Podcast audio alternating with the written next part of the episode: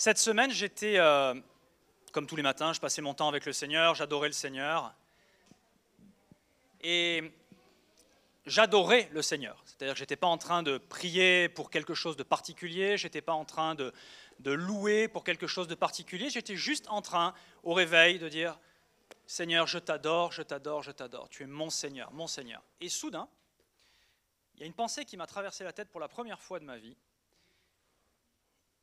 et qui était, est-ce que tu réalises que si Jésus est vraiment ton Seigneur, au sens étymologique du terme, tel qu'il a pu être employé dans l'Antiquité, tel qu'il a pu être employé au Moyen Âge, pendant la féodalité en France, etc., s'il est vraiment ton Seigneur, alors il a droit de vie et de mort sur toi.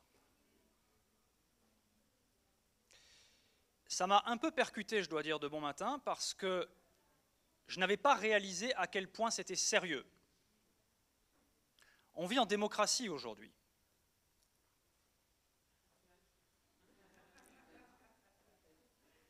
Plus que sous l'Ancien Régime, en tout cas. Et on a complètement perdu de vue ce que c'était que de dépendre totalement d'un souverain. Pas forcément pour qu'il vous nourrisse, mais parce qu'il a droit de vie et de mort sur vous. Et la, pensée suivante qui est venue, et c'était très intéressant, ça a été une pensée de rébellion de ma part, en disant, eh bien ça, j'aimerais bien voir ça. De vie, oui, de mort. Et ça m'a obligé, en l'espace de quelques minutes, à faire une rapide introspection en me disant, mais d'où vient cette résistance? D'où vient cette indépendance cette racine d'indépendance qui est toujours en moi et qui n'accepte pas que Jésus ait droit de vie et de mort sur moi? Et ça m'oblige à me remettre en question et à mettre ça devant le Seigneur. Et je n'ai pas encore toutes les réponses à ce sujet, mais de dire, je veux avoir la réponse. Parce que je sais que tant que cette racine-là n'aura pas été extirpée, je n'aurai pas une pleine communion avec mon Seigneur. Et je ne pourrai pas expérimenter dans ma vie tout ce qu'il veut que j'expérimente dans ma vie. Pourquoi? Parce qu'on sait que Dieu est bon. Dans le droit et de vie et de mort qu'il a sur nous, il est surtout question de vie. Mais s'il devait m'envoyer quelque part dont je sais que je ne reviendrai pas, quelle serait mon attitude? Quelle serait ma réaction? Et donc, j'ai médité là-dessus. Et je me suis dit, il faut que je sache d'où ça vienne. Parce que s'il y a toujours cette racine, alors il n'est pas totalement mon Seigneur. Et on sait que Dieu a une manière de diriger les gens qui n'est pas de leur imposer la vie, qui n'est pas de leur imposer la mort, mais qui est de placer devant eux la vie et la mort et de dire maintenant, tu vas choisir. Mais tu vas devoir faire un choix. Et je t'impose de faire un choix, par contre, entre la vie et entre la mort. Bon, je sais que c'est un démarrage un peu sérieux, mais je vous le partage comme ça m'est venu. Et en y repensant, je me suis dit, ah, mais il y a depuis deux mois à peu près, il y a une autre pensée que le Seigneur m'a donnée et sur laquelle j'ai réfléchi au fil du temps, qui était à propos de telle situation et de telle autre situation et de telle autre situation où j'étais frustré parce que les gens, euh, pour moi, faisaient de mauvais choix, etc. Il y a ce verset qui m'est revenu où le, le Seigneur dit Qui es-tu pour juger le serviteur d'autrui? S'il se tient debout, s'il tombe, c'est l'affaire de son maître, c'est ce que nous disent les Écritures.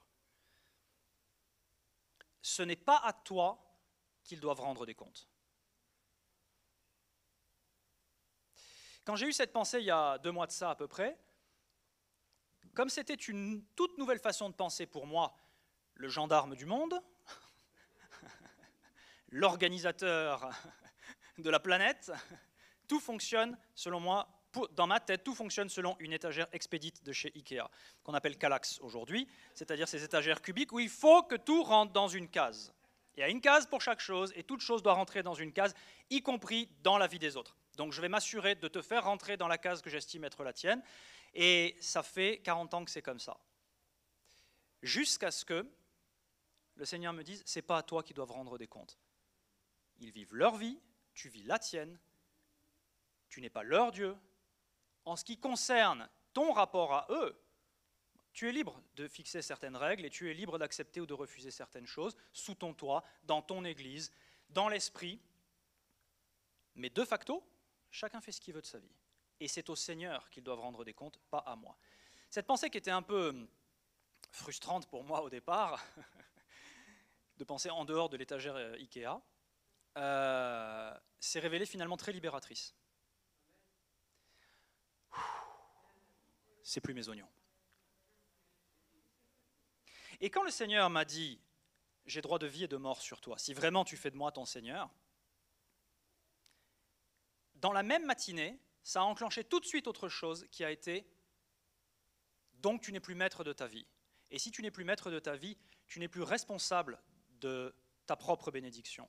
Tu n'es plus responsable de, des bontés que tu vas avoir ou pas dans ta vie. C'est-à-dire qu'en acceptant que Jésus soit ton Seigneur, eh bien, tu vas permettre qu'il déverse sur toi ce qu'il a déversé sur toi et qu'il fasse de ta vie, enfin, ce qu'il a envie de faire de ta vie. Et on sait que c'est que pour le meilleur.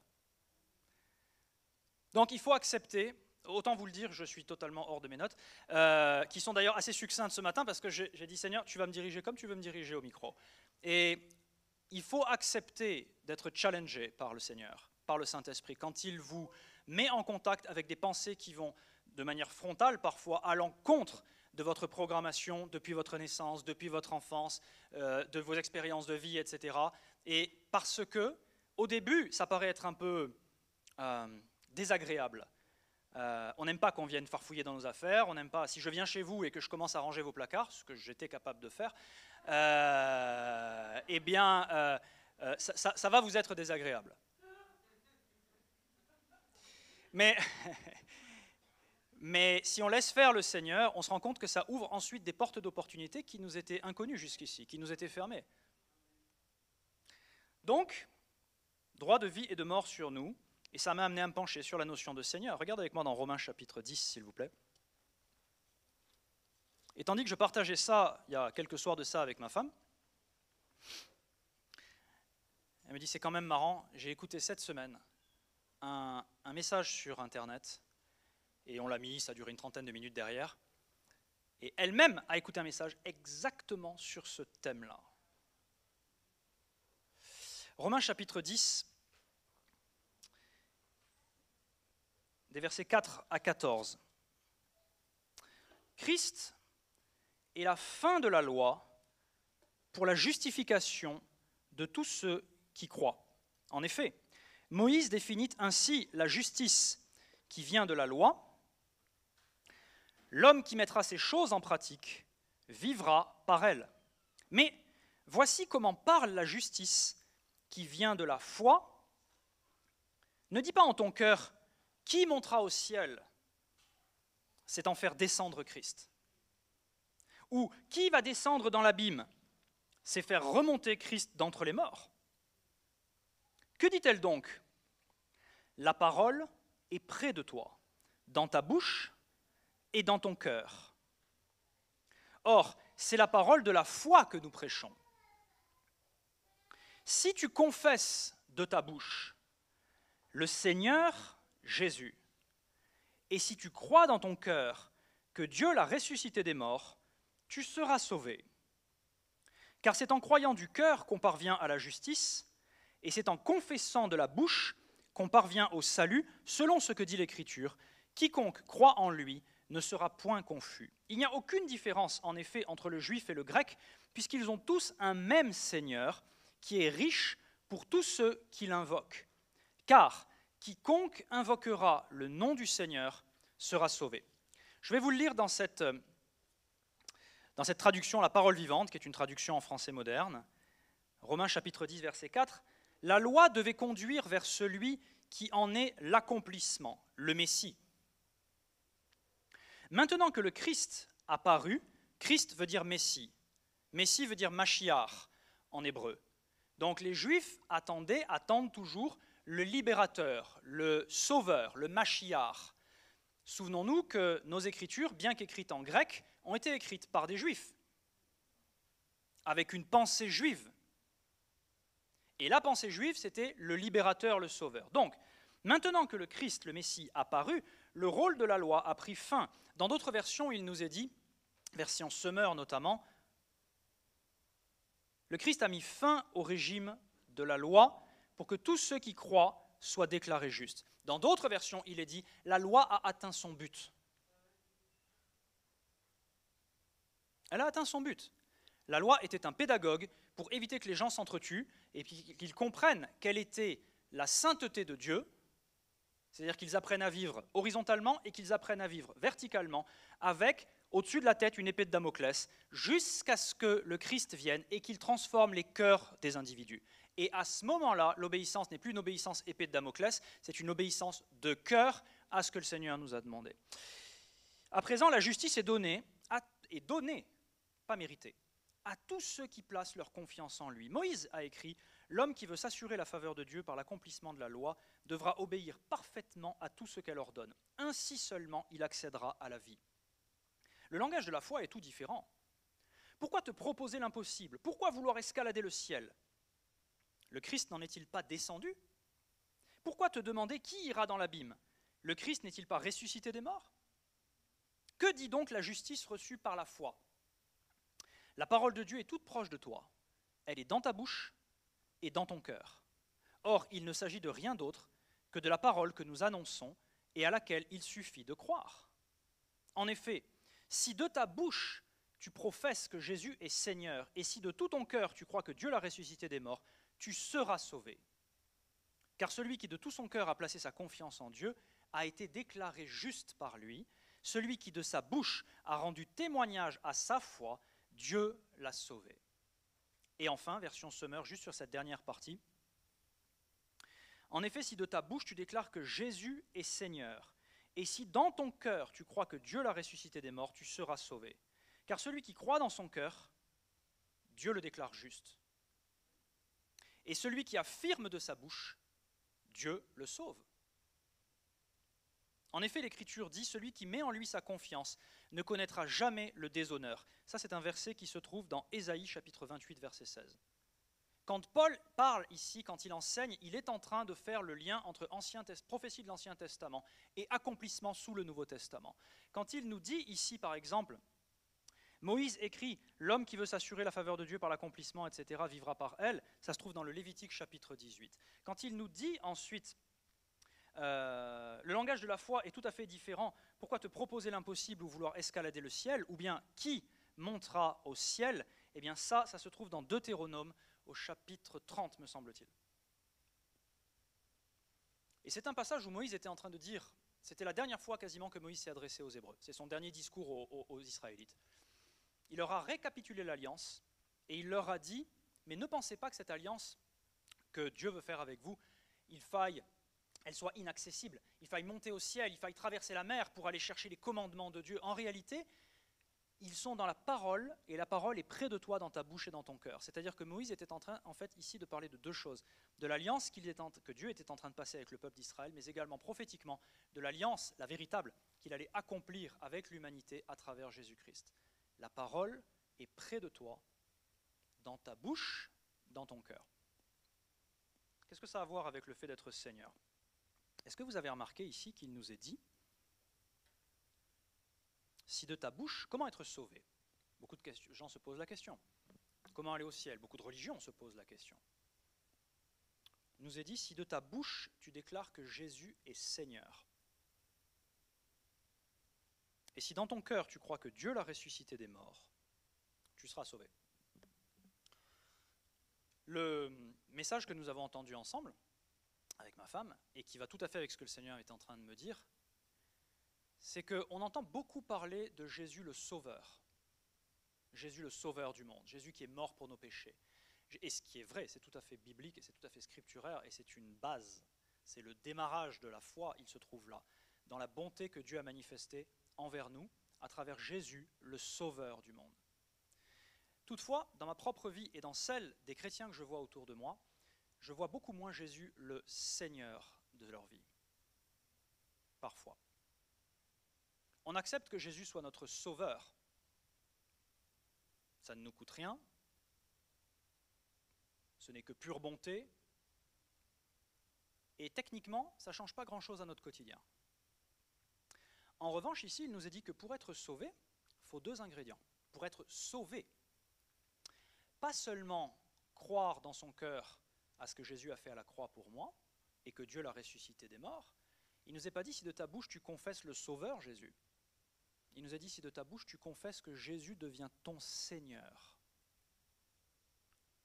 Et ça, notamment pour nous, Français révolutionnaires, quand on comprend ce que ça implique, c'est une autre tournure. Le jour où tu nais de nouveau, tu comprends ce que Jésus a fait à la croix. Mais les deux vont ensemble. Hein. Tu comprends ce que Jésus a fait à la croix. Tu acceptes, nous acceptons ce sacrifice pour nos péchés, cette résurrection parce que nous sommes justifiés. Mais la Bible nous dit, il faut que tu acceptes que Jésus est, en grec, le Kyrios, K-Y-R-I-O-S, qui se prononce Kurios ou Kurios en grec. Le Kurios, et on va s'attarder un peu sur ce mot. On va oublier deux secondes Jésus le Sauveur, et on va contempler quelques secondes Jésus le Seigneur. Le Kyrios, vous savez, quand on regarde dans le Nouveau Testament, tout ce qui est attrait au Sauveur, au salut, il y a trois mots hein, principalement. Il y a sozo, il y a soter et soteria. Soter, c'est le sauveur, soteria, c'est la délivrance, et sozo, c'est le verbe sauver. Donc si vous faites l'addition de ces trois termes, ils apparaissent 169 fois dans le Nouveau Testament. Ce qui est déjà beaucoup. 169 fois. Toujours en rapport, bien sûr, avec Jésus.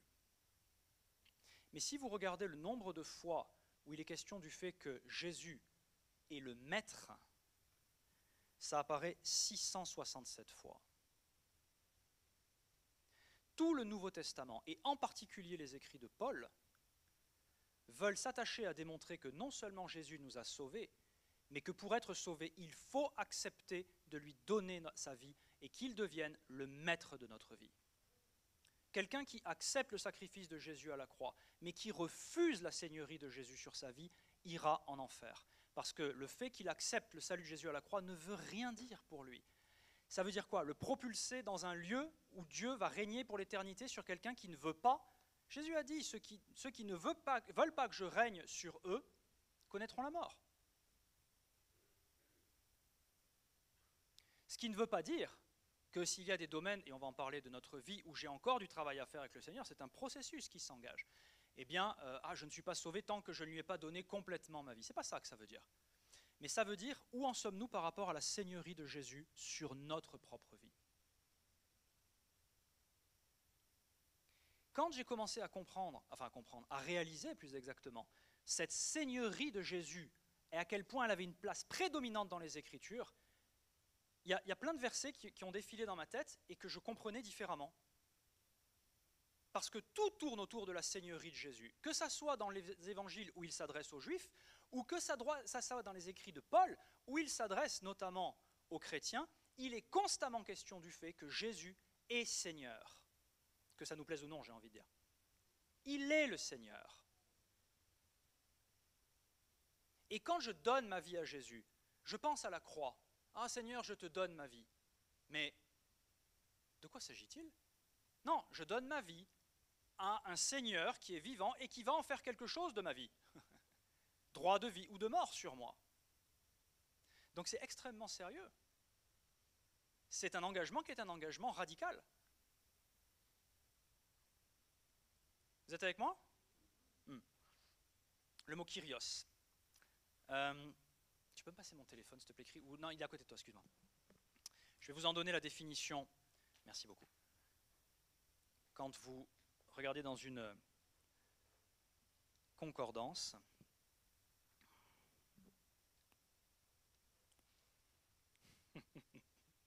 Pasteur Marie-Hélène m'a envoyé un SMS. J'arrive, j'arrive, j'arrive. Le mot Kyrios, qui veut dire Hop là celui à qui une personne ou une chose appartient.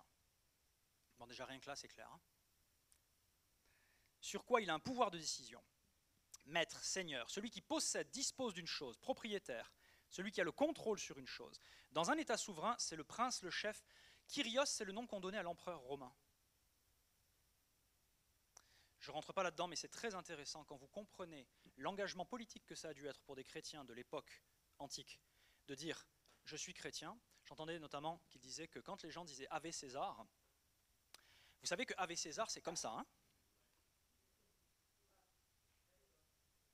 Quand les gens disaient Ave César, César, ce que je ne savais pas non plus, pas seulement Jules César, mais les successeurs, étaient considérés comme empereurs de droit divin. Ils étaient, dans la mythologie, censés descendre des dieux. Donc il y avait une déification et une divinisation de l'empereur à l'époque. Et quand, dans les premiers chrétiens, on leur disait Ave César, ils refusaient de lever la main. Et ils finissaient dans l'arène. Ensuite, il nous a dit c'est un titre d'honneur exprimant respect, révérence par lequel des serviteurs saluent leur maître, Kyrios, le titre donné à Dieu et à son Messie. Donc c'est très clair. Dieu le Père nous a rachetés à travers lui-même, incarné, c'est-à-dire Jésus-Christ, mais ensuite il nous a dit qu'il a fait de Jésus le Seigneur universel. Et chacun doit prendre la décision de faire de lui le Seigneur de sa propre vie, le maître, le propriétaire de sa propre vie. Ensuite, il nous est dit dans Matthieu chapitre 11, versets 27 à 30, Matthieu 11, 27, 30,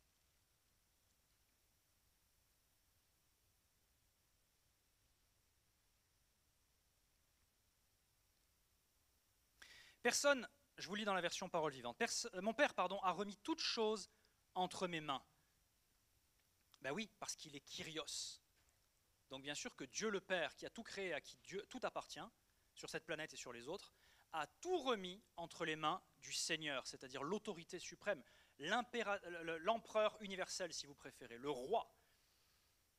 Personne ne connaît le Fils sauf le Père, personne non plus ne connaît réellement le Père, sauf le Fils et celui à qui il plaît au Fils de le faire connaître. Venez à moi, vous tous qui êtes fatigués et accablés. Parce que c'est vrai que quand on dit Ah, je donne ma vie à Dieu, si on comprend l'engagement que ça représente, on peut se demander Mais qu'est-ce qu'il va en faire? Quel genre de maître est-ce que c'est?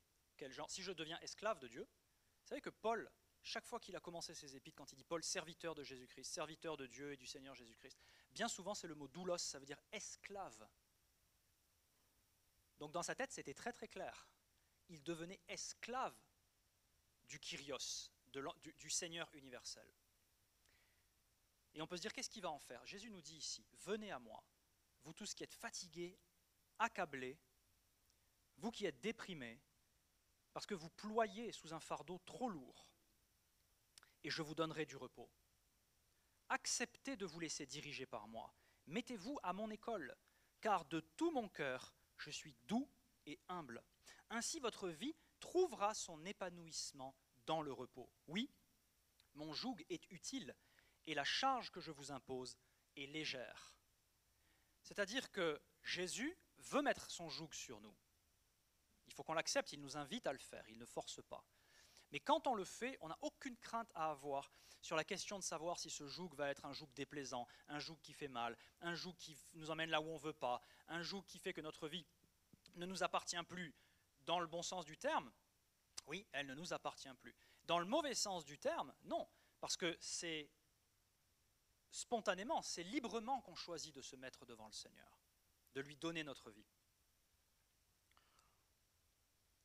Donc je vous encourage de voir à la maison, quand vous allez lire les Écritures du Nouveau Testament, relisez-les sous l'angle. Regardez le nombre de fois où il est question de Seigneur. C'est impressionnant dans les épîtres et même dans les évangiles. Seigneur, vous dites que vous m'appelez Seigneur et vous faites bien car je le suis, c'est ce que Jésus a dit. Mais on comprend ce que ça veut dire maintenant. C'est pas simplement pasteur, c'est pas simplement sauveur, c'est le maître de ma vie. Ma vie ne m'appartient plus que ça me plaise ou non, ma vie ne m'appartient plus. Donc, dans mon job, ma vie ne m'appartient pas. Dans mon argent, mon argent. Ma vie ne m'appartient pas. Dans ma sexualité, ma vie ne m'appartient pas. Dans mes enfants, ma vie ne m'appartient pas.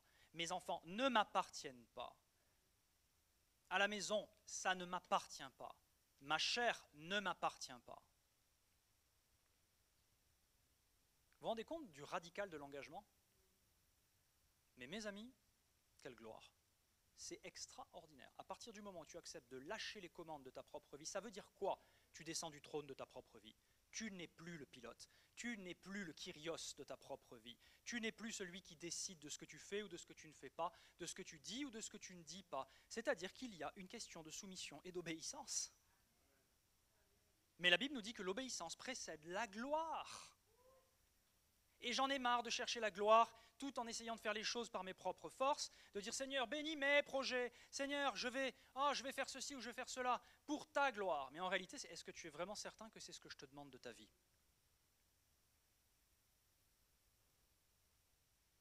Et ça nous amène à une introspection, à scanner notre vie en disant Ok, où est-ce que j'en suis par rapport à ça?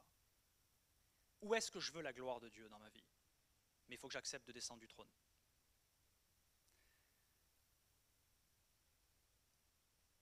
Donc quand on chante, je t'ai donné ma vie, je t'ai donné mon cœur, tu es mon Seigneur, mais ça veut dire, si vraiment on pense ce qu'on dit, alors je vais aller là où Dieu me dit d'aller. Alors je vais parler lorsque Dieu me dit de parler. Alors je vais accepter, lorsqu'on m'invite sur un bateau par exemple, vous croyez que j'allais pas y venir? Vous croyez que je ne sais pas que je suis rouge, cramoisi? Et que tout le monde se demande mais qu'est-ce qu'il a fait pour être brûlé comme ça? Eh bien je vais vous le dire. Avec des copains. Et on se met devant le Seigneur. Pourquoi? Parce qu'au début c'est ah, pas envie, pas envie, je préfère rester à la maison.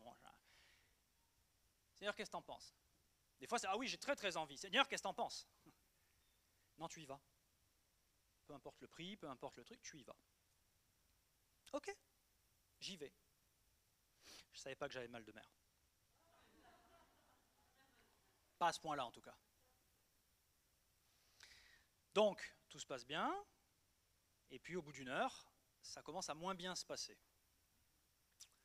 Je vous la fais courte, de quoi 9h du matin à 17h, jusqu'à ce que je remette le pied sur le plancher des vaches.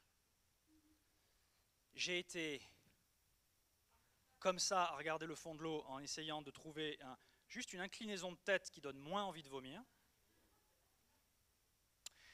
je me suis balancé dans une eau glacée à 14 degrés en me disant ça ira mieux, ça va couper le truc. Ça a été un peu mieux, mais dès que je suis remonté sur le bateau, qu'on m'a dit bah viens on passe à table, je reviens. Et le capitaine me dit écoute tu devrais, tu devrais aller t'allonger sur le pont. J'ai dit encore faut-il que je puisse bouger pour ça. C'est un mauvais moment à passer, mais va t'allonger. Donc dès que ça s'est un peu calmé, j'ai foncé en haut sur le pont où je suis resté allongé toute la journée pendant que les copains s'amusaient en bas. J'ai quand même passé une très bonne journée mais vous comprenez mieux. C'est-à-dire que tout ce qui n'était pas recouvert d'une serviette, je n'enlève pas mes chaussures, a brûlé littéralement. Vous savez quelle a été ma pensée Tu m'as dit de venir ici. Kyrios, Seigneur de ma vie. Donc tu le savais. Non mais je, le présente sous forme rigolote, mais c'est vraiment ça. C'est-à-dire que j'ai eu une conversation avec Dieu pendant plusieurs heures sur ce ponton et sur ce pont, et, et j'en riais même à un moment donné en me disant bienvenue dans le, dans le fait d'avoir donné sa vie à Christ.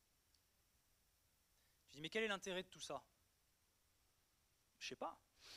Peut-être qu'après on peut discuter avec le capitaine du navire et sa femme, au point qu'ils en aient, leur parler de l'évangile, au point qu'ils en aient les larmes aux yeux.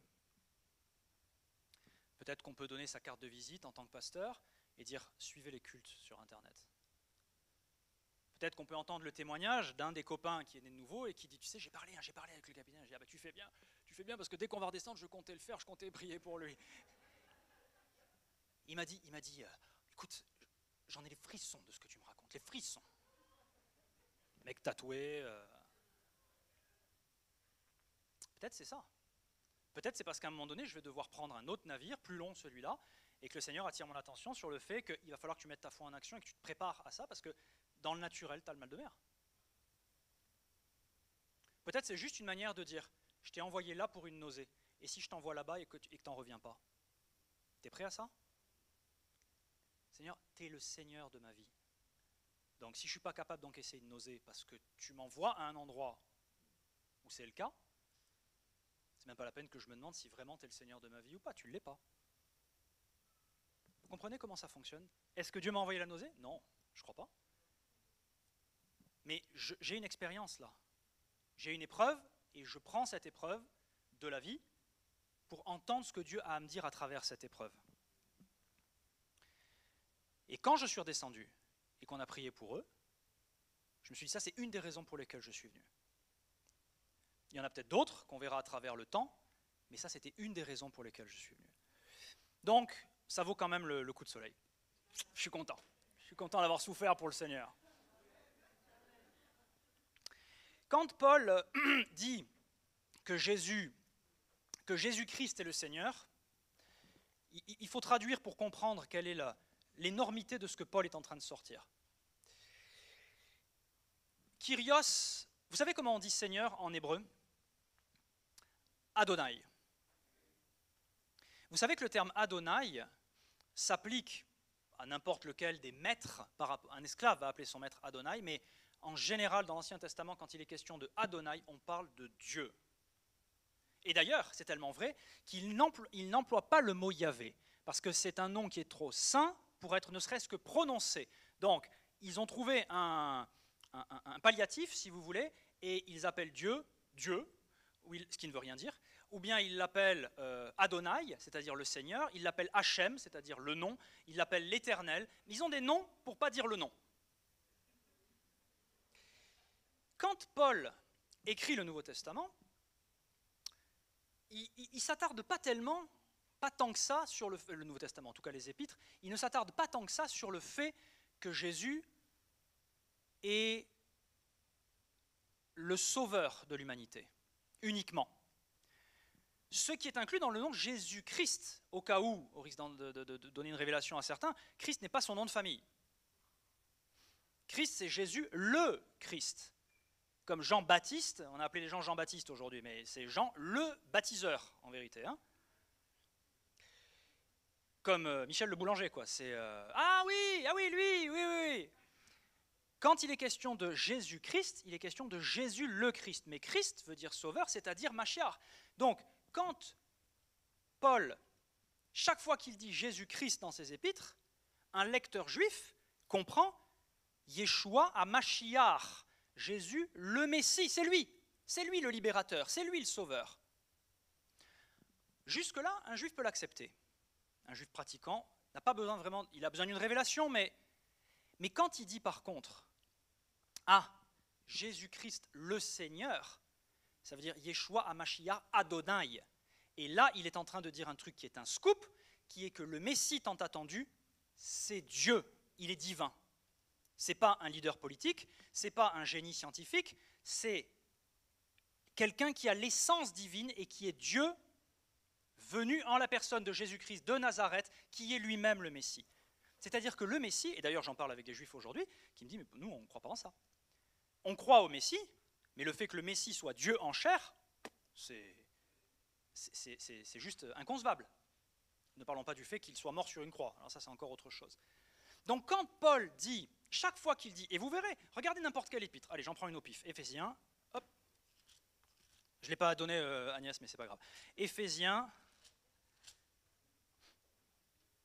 chapitre, euh, chapitre 1, verset 2, que la grâce et la paix vous soient données de la part de Dieu notre Père et du Seigneur Jésus-Christ. Ça revient à chaque fois.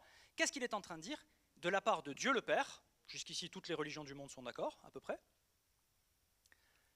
et de celui qu'il a établi comme, euh, empereur universel, comme roi de tout l'univers, Jésus de Nazareth, celui qui est le Machiar attendu par les Juifs. Chaque fois que vous avez cette expression, le Seigneur Jésus-Christ, c'est de ça dont il est question. C'est énorme. C'est énorme. Et donc,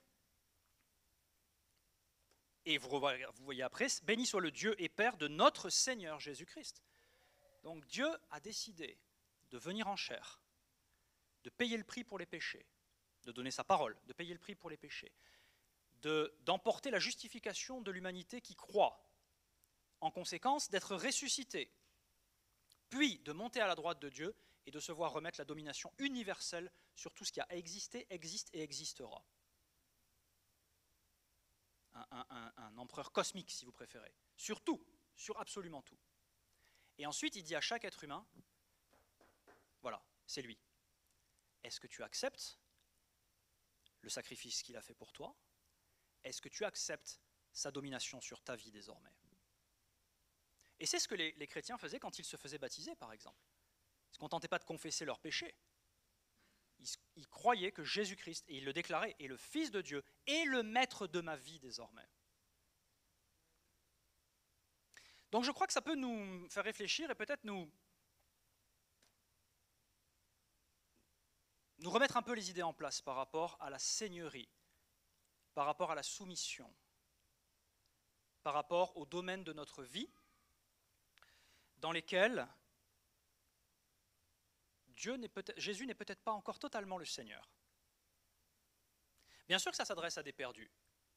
Et c'est un message que je lance si vous êtes dans cette salle et que vous n'avez jamais entendu ça, souvenez-vous que Dieu est un Dieu qui est bon, que Dieu est un Dieu, c'est ce qu'on a vu tout à l'heure. Beaucoup de religions se disent, mais comment je peux monter au ciel? C'est-à-dire, comment je peux mériter mon salut? Ben, La Bible est claire, tu peux pas. Tu peux pas. D'où l'expression escalader le ciel. C'est impossible. C'est pour ça qu'il a fallu que Jésus descende. Mais alors, qui va aller en enfer? Qui va être puni? Personne, enfin personne. Celui qui veut pas y aller, il y a un moyen très simple. Jésus est remonté d'entre les morts pour lui. Et là, il y a une opportunité de dire Seigneur, je, veux perdre le contrôle sur ma vie. Ça fait peur, hein Perdre le contrôle sur ma vie, ça veut, dire que je, risque de me faire manipuler, je risque peut-être d'être blessé à nouveau comme je l'ai été, je, risque, je deviens vulnérable. Mais où t'amène ce contrôle sur ta vie actuellement? Et dans l'éternité, où va t'amener ce contrôle sur ta vie? Dans un endroit où ne règne pas Jésus. Dans Colossiens, si vous voulez regarder avec moi ce dernier passage, Colossiens chapitre 1,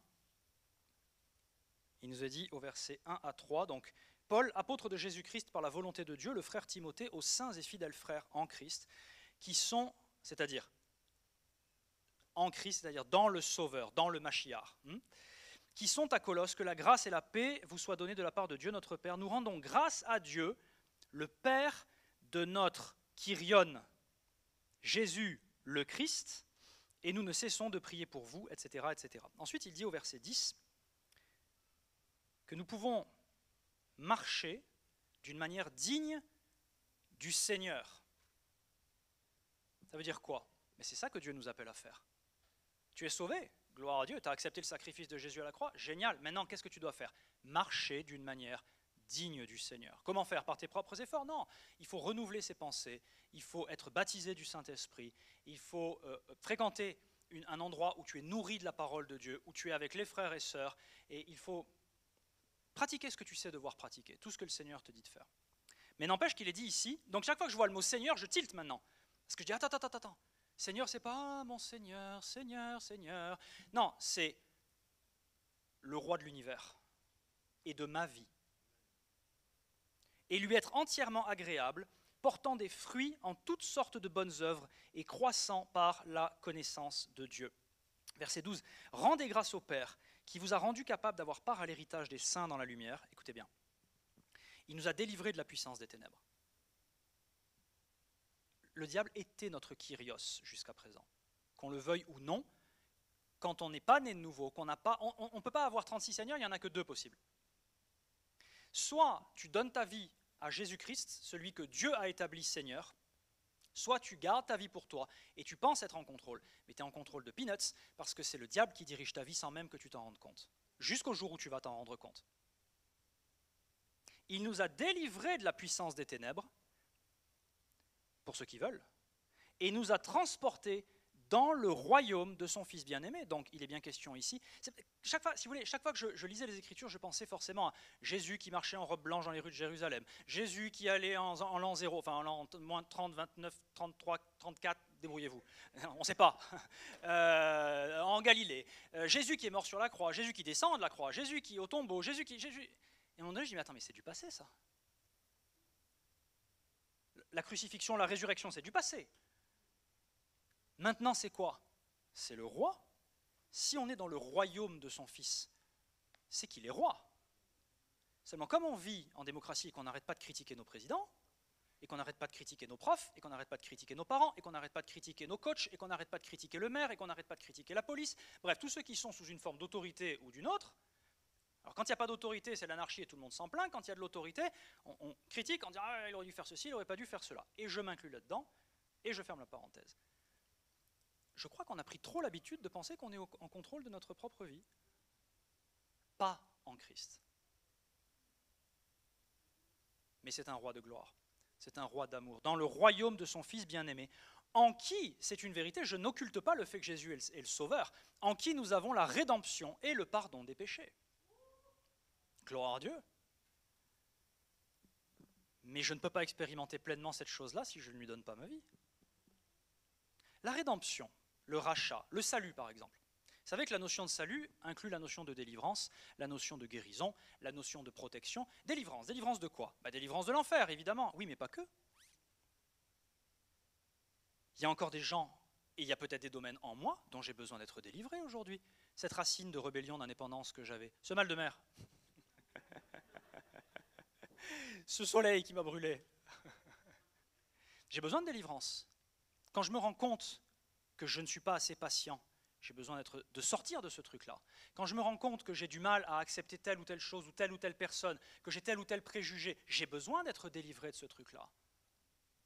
Donc le salut, c'est une expérience à la fois instantanée à la nouvelle naissance. Oui, notre esprit est né de nouveau et on, on reçoit la vie de Christ en soi, mais c'est quelque chose au quotidien ensuite. Il y a plein de domaines dans lesquels j'ai besoin d'expérimenter encore ce salut, cette sanctification. Est-ce que je veux expérimenter la rédemption et le pardon des péchés? Oui et amen.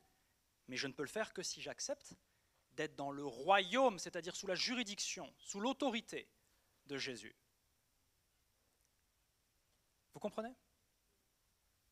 Alors je ne doute pas que je sois parmi un des seul, ça se compte sur les doigts d'une main, hein, qui a un problème avec l'autorité, qui, qui, se dit mais dans ma vie quand même, euh, il y a tel domaine dans lesquels euh, je, ben, je, veux bien plus tard, non plus tard. Là c'est, euh, tu comprends Seigneur, ça me fait mal. Eh oui bien sûr. tu comprends, j'ai peur. Oui bien sûr. Encore faut-il suffisamment creuser pour comprendre qu'on a peur. Souvent quand on crie, c'est qu'on a peur. Souvent, quand on exige, qu'on veut contrôler, c'est qu'on a peur. Peur de quoi? Donc, Saint-Esprit, montre-moi. Et ensuite, ben ensuite, c'est tu es le Seigneur de ma vie. Droit de vie et de mort sur moi, et je te fais confiance, parce que je sais que ce sera pour la vie et pas pour la mort. Et si c'est pour la mort, c'est pour la mort de tout ce qui doit mourir en moi. Donc, je vous encourage à vous attarder sur le mot Seigneur quand vous allez relire les Écritures et vous demandez qu'est-ce que ça implique pour moi?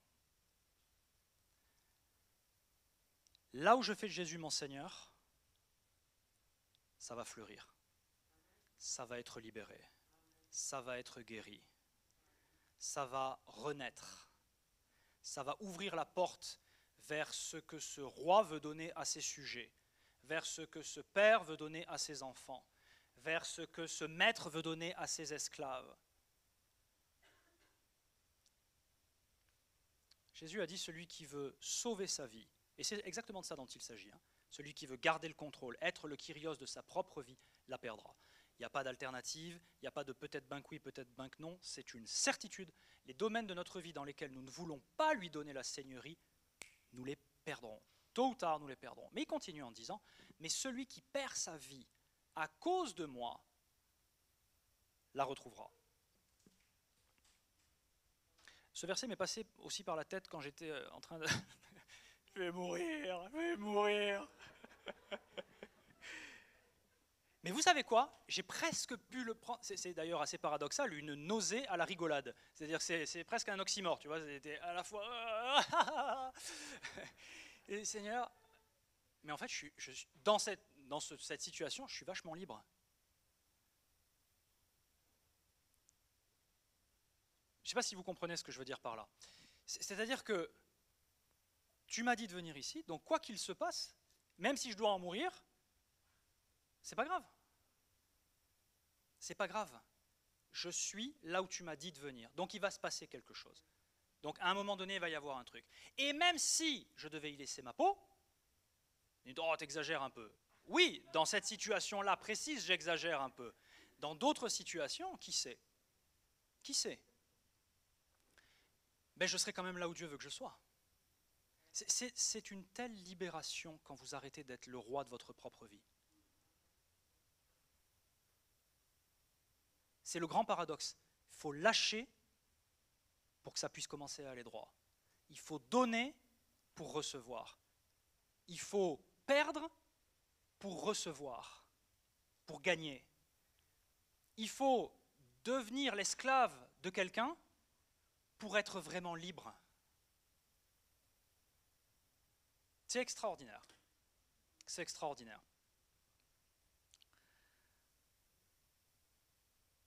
Je crois que j'ai vu tout ce que je voulais voir avec vous. Et je voudrais juste qu'on prenne 5 minutes, même pas 3 minutes. Euh, je peux avoir de la musique, s'il vous plaît. Peut-être Sandrine ou quelqu'un. Merci Sandrine. Pour se mettre devant Jésus. D'ailleurs, peut-être que ça aide certains à mieux comprendre la Trinité. Ah, mais je comprends pas très bien Dieu le Père, Dieu le Fils, Jésus, Dieu, je dois prier Dieu au nom de Jésus, je dois prier Jésus au nom de Jésus. Dans certaines versions, c'est ça. Je dis, mais ah, comprends rien à cette histoire. Dieu est le Créateur, le Père, l'initiateur, l'origine, la source de la vie. Il est la vie, il est l'amour. Il s'est incarné, manifesté, euh, étendu, si vous préférez, à travers Jésus. Et ce Jésus, cette parole qui existait dès le commencement, a été faite chair et a été ensuite élevé par sa mort, son ensevelissement, sa résurrection, son ascension, au rôle de souverain universel.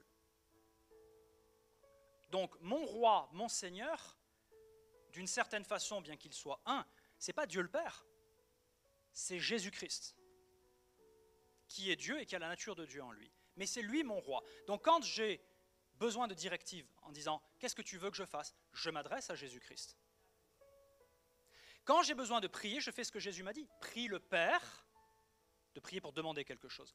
Au nom de Jésus-Christ. Il a dit, si vous demandez quelque chose au Père en mon nom, je, moi le souverain universel, je le ferai. Et ensuite, beaucoup de choses se passent par l'œuvre du Saint-Esprit qui est ici sur cette terre. Jésus n'est pas physiquement sur cette terre, hormis le fait que nous sommes son corps. Mais lui, en tant qu'être individuel, est au ciel actuellement. Le Saint-Esprit, en revanche, est ici et collabore avec son corps. Et donc, peut-être se mettre devant le Seigneur en disant, fais remonter en moi tous les domaines de ma vie dans lesquels tu n'es pas encore mon Kyrios.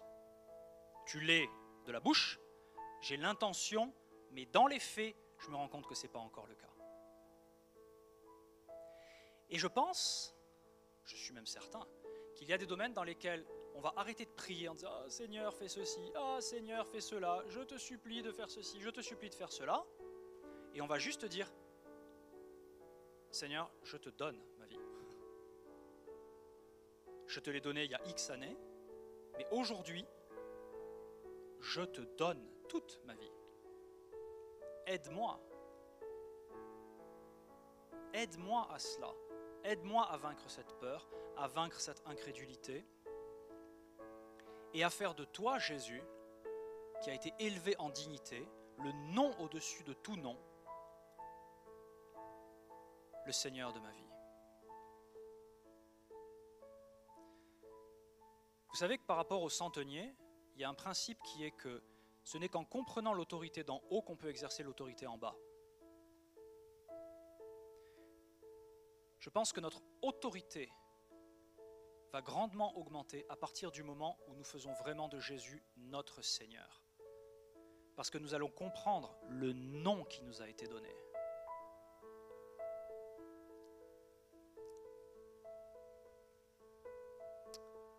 Père, je te demande au nom de Jésus de nous révéler cela, parce qu'il faut que ça soit une révélation, par le Saint-Esprit.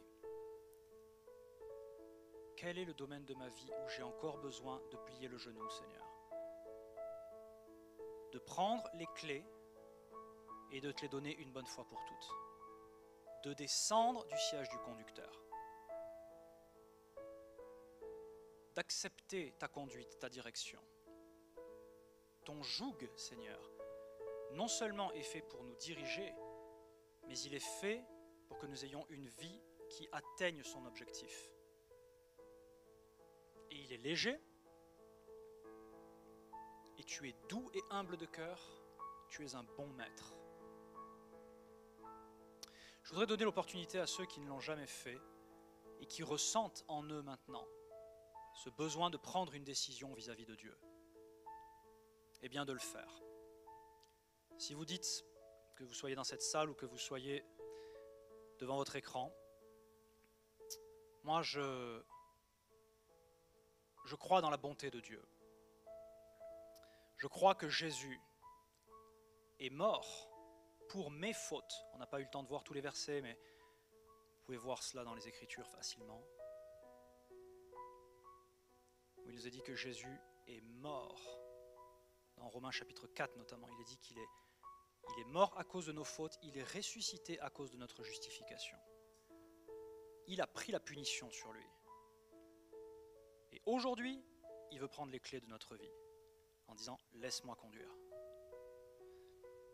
La Bible dit que celui qui fait ce choix, et c'est une simple prière, où on invite le Seigneur de l'univers, Jésus-Christ, à venir dans notre cœur, à l'intérieur de nous, dans notre vie, eh Jésus appelle dans Jean chapitre 3 cette expérience la nouvelle naissance. Ça dit bien ce que ça veut dire. Si c'est votre cas, eh bien, je vous engage à répéter cette courte prière après moi si vous le souhaitez. Seigneur, je, vous tout le monde le peut le faire ou tout le monde ne peut pas le faire, vous faites comme vous voulez, mais c'est principalement pour ceux qui n'ont jamais fait cette prière.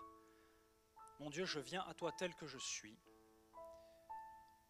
Je ne veux plus diriger ma vie. J'ai compris que tu avais payé pour mes fautes. À la croix, ton sang a coulé pour moi. J'ai compris que tu es mort pour moi. J'ai compris que tu es ressuscité pour moi.